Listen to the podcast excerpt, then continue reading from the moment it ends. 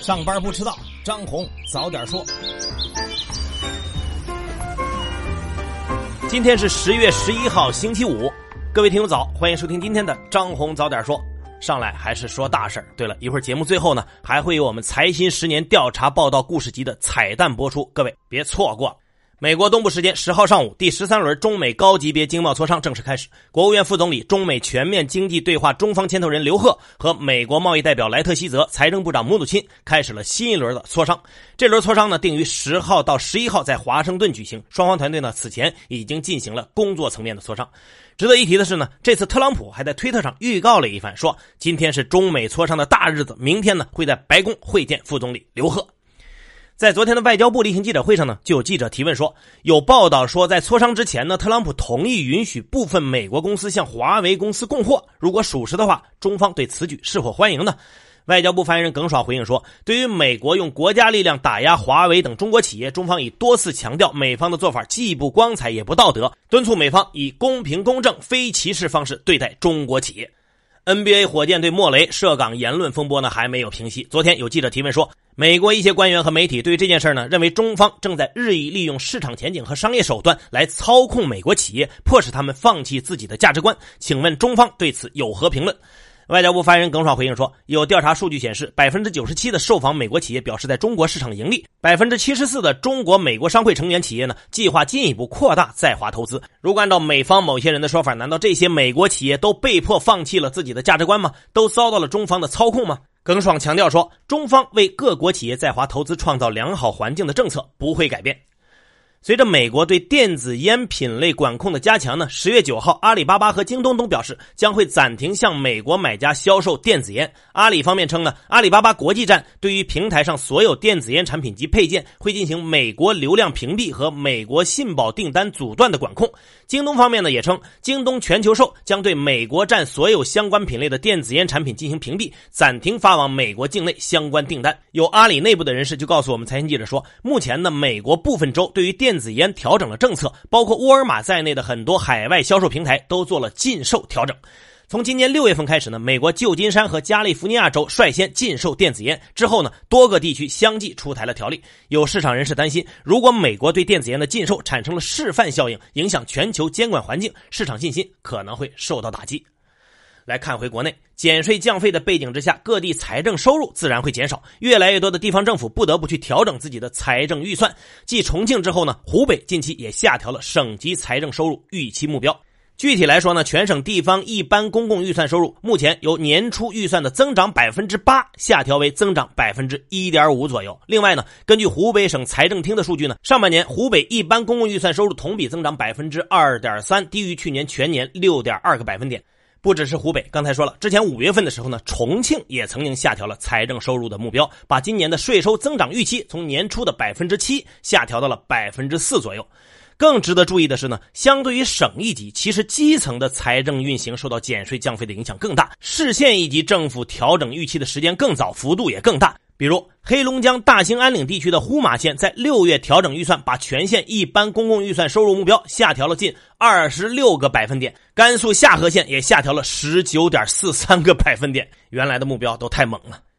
昨天，社交媒体上流传着一份平安银行的内部公告，引发了不小的关注。这公告里呢是这么写的：据媒体公开报道，猎豹、众泰、华泰、力帆四家车企年底将进入破产程序，预计涉及上下游汽配供应商产业链合计约五百亿元坏账。各经营团队需要对存量客户是否涉及四家车企上下游产业链情况进行风险排查。那这四家车企是真的濒临破产边缘了吗？众泰汽车呢？昨天晚上发布声明说，这是虚假信息，已经对公司声誉造成了严重损害。众泰汽车已经向公安部门报了案。据中国经营报报道呢，猎豹汽车、力帆汽车也都予以了否认。而平安银行呢，则回复媒体询问说，平安银行相关部门及时根据宏观经济情况及行业企业经营变化等信息，定期或不定期的对存量客户进行风险排查，属于常规风险管理动作。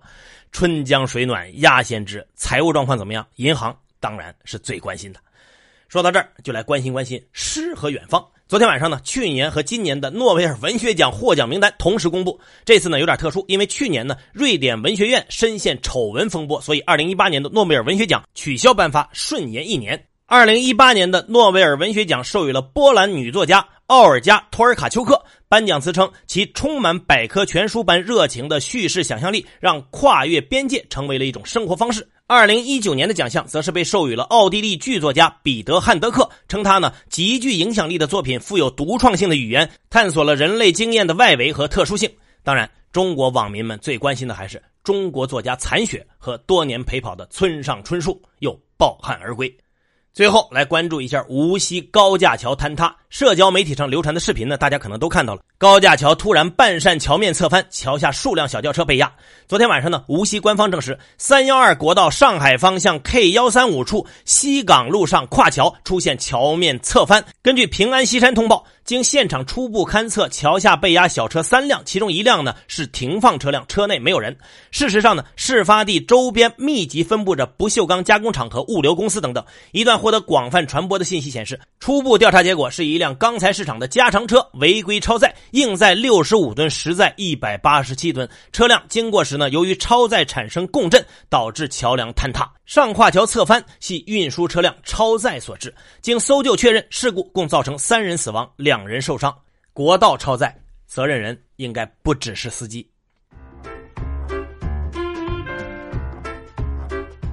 好，接下来关注今天的财新说。如何优化我国的营商环境？中国人民大学商法研究所所长刘俊海认为，法治是最好的营商环境，而法治化的关键是全面建设法治政府。首先，职权需要法定，要确保服务型政府廉洁，就需要提高经济行政行为的透明度。其次呢，需要依法全面保护市场主体的物权、债权、知识产权等一切民事权利，更需要对各类市场主体一视同仁，因为有时候公平感比公平更重要。另外，在市场失灵的时候，还要确保政府能够发挥调控，避免二次失灵。同时呢，还需要强化问责机制，对说一套做一套的两面人进行一票否决。人民币贬值会产生什么影响呢？中山证券首席经济学家李战认为，首先呢，在人民币汇率贬值缓冲外需下滑的负面影响基础上，加大逆周期调节力度，并确保国内经济运行在合理的区间，这样赌输结合的方式有利于化解经济下行的压力。其次呢，有利于增加中方在贸易谈判中的筹码。通过人民币汇率贬值带来的外溢影响，可以使欧日韩等美国的传统盟友更深入的卷入贸易冲突，增加美国实施贸易战的政治阻力。最后呢，人民币贬值也会降低。降息的可能性，债券市场利率下行的空间受到限制。如何看待山西某村庄发布的葬礼不准披麻戴孝、不准过六十大寿的村规？财新网记者周东旭认为，婚丧嫁娶的一些不良风气确实应该改变，但是这并不意味着整治措施可以没有边界，村规民约不该变形，甚至涉嫌违法。合法性是一切公共治理行为的最基本约束，而权力的傲慢是法治社会最大的天敌。村虽然不属于一级行政单位，但实质上具有明显的权力属性。基层政府也应该在脑子里装上法治这根弦，有所敬畏，知道哪些可为，哪些不可为。法治风才是真正的文明风。更多专家观点，请收听财新 FM。你可以通过财新 App 右上角的小耳机找到我们。接下来是张红一句话，看看今天有哪些重要的资讯不容错过。中国银保监会印发通知，开展银行保险机构侵害消费者权益乱象的整治工作，以维护银行保险消费者合法权益。昨天，明盛公司在官网宣布，今年十一月起，科创板符合条件的证券将纳入明盛全球可投资市场指数。北京市加大对违规发布房源信息行为的处罚力度，违规三次以上将不得通过互联网发布房源信息。深圳住建局发布通知，筹集四千一百二十套公共租赁住房，面向深圳先进制造业企业定向配租。上海市政府发布鼓励国三柴油车提前报废补贴实施办法，本月一号起实施，每辆车最高可获补贴超过十一万。针对市场传言，浙江银保监局回应称，近期没有专门发过叫停假结构性存款的文件。九号，浙江温州中级人民法院通报全国第一例具备个人破产实质功能和相当程序的个人债务清理案件，案件债务人二百一十四万的债务被判虚还三点二万。昨天，深交所发布公告，决定终止印记娱乐公司股票上市。印记娱乐是长安十二时辰参投方。支付宝和微信支付昨天相继表示不支持进行虚拟币交易。继九号第一次拍卖流拍之后，富贵鸟再次对其资产进行拍卖，起拍价为二点二七亿，第一次起拍价为二点八四亿。当地时间九号，苹果公司宣布将一款可以被香港暴徒用于追踪警察位置的 App 下架，称该应用程序威胁到了公共安全。最后是国际资本市场，美股三大股指收涨，道指涨百分之零点五七，报收于两万六千四百九十六点六七点；标普五百涨百分之零点六五，纳指涨百分之零点六零。主要中概股中，蔚来汽车跌大约百分之七。国际油价同样上涨，WTI 原油涨百分之一点八三，报收于每桶五十三点五五美元；布伦特原油涨百分之一点三四，报收于每桶五十九点一美元。好，以上消息来自于我们财新网，还有新华社和三大证券报。各位安心上班，好好挣钱。哎，对，明天起呢，虽然没有早点说，不过来财新 app 锁定右上角我们的 FM 频道，最新上线的调查报道故事集正在放送之中。本周的节目中，我们将去湖南省邵阳市隆回县，这里曾经发生过邵氏弃儿的人伦悲剧故事。当地的计划生育部门强行抱走十多名农民家的孩子，这些孩子随后被送入邵阳福利院，统一改姓邵，大多又被送入涉外收养渠道。故事始于二零零一年前后，因为违反计划生育问题突出，隆回县抽调了两百多名干部进驻高坪镇，对当地各个乡村开展督导工作，进行集中整治。当地人口中所说的“抢婴潮”，就是从这个时候。开始的。据当地的村民反映嘛，说在那一段时间，因为违反计划生育政策，就拆房的、抓大人的事情是不可胜数的。比如说，就是高坪镇吧，他们当时有一个标语是贴在大街小巷的，什么叫“通不通三分钟，再不通龙卷风”。所谓的龙卷风嘛，就是意味着那种房子呀，统统的拆掉，家里统统都抢光。两千年以后呢，就发展到不光是拆房子了，而改成了没收小孩儿。没收小孩儿就是高坪镇计生部门处理违反计划生育政策的一个他们自己的特色。后来呢，每当当地的基层干部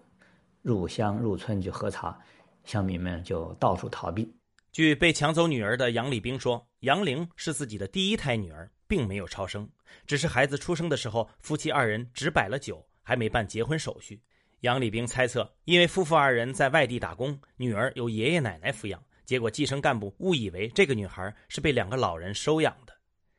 杨玲被抱走的当天下午，杨礼兵的父亲追到了高平镇上，得到的回复是：交钱还人。